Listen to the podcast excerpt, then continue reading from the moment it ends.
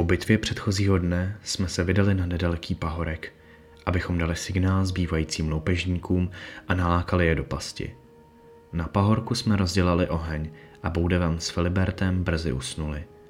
Já nikoli, neboť jsem měl první hlídku. Šel jsem zkontrolovat našeho koně a soumara. Leč námahou na několik minut jsem zavřel oči. Trvalo to ještě chvilku, než jsem se vrátil k ohni, ale po mých družíncích nebyl ani památky. Jen rozházené deky. Vzal jsem z ohně dlouhý klacek a užil jej jako pochodně.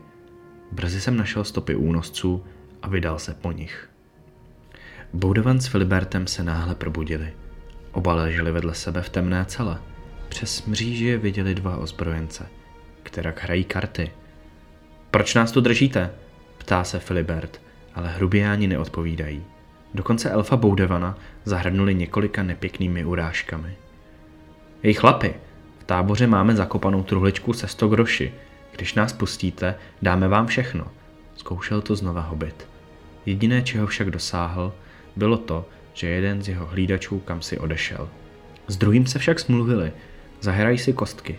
Vyhrajeli hobit, budou volní. Vyhrajeli strážný, řeknou mu, kde je zakopaná truhlička. Kapitola druhá. Trpaslík je sám.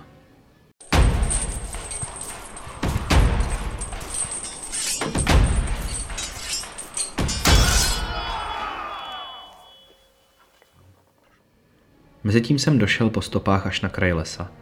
Začalo se rozednívat a tak jsem v blízkém potůčku uhasil svou provizorní pochodeň.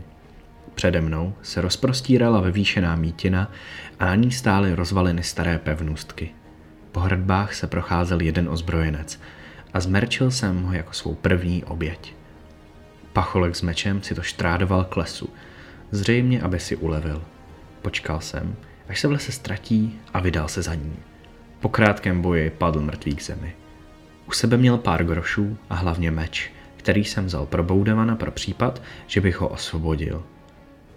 Hobbit Filibert tuto partii kostek vyhrál, avšak strážný mu řekl, že ho stejně pustit nemůže. Přemluvili ho však, aby došel pro šéfa, že si zahraje o přežití s ním. Brzy ve dveřích stanul muž, který by i mohl vypadat důstojně – nebýt plísně, která mu hyzdila polovinu obličeje. Kostky byly opět vrženy, tentokrát však náš hobit prohrál. Zamkněte je a už jim neotvírejte, přikázal strážným a zase odešel. Na okraji pevnosti se objevil další ozbrojenec.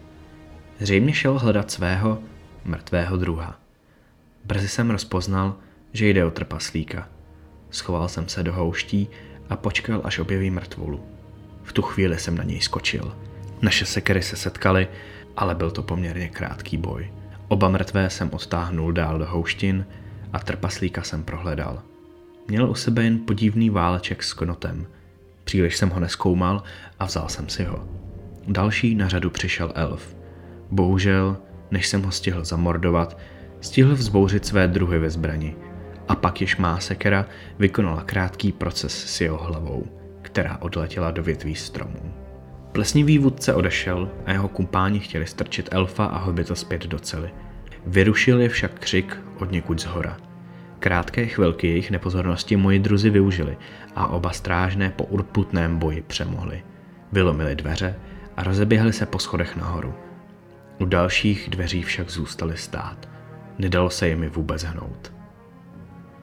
Lesem jsem obešel pevnost a zautočil jsem přímo na nádvoří. Mocným hlasem jsem zvolal čuchej a hrnul si to k jedinému ozbrojenci.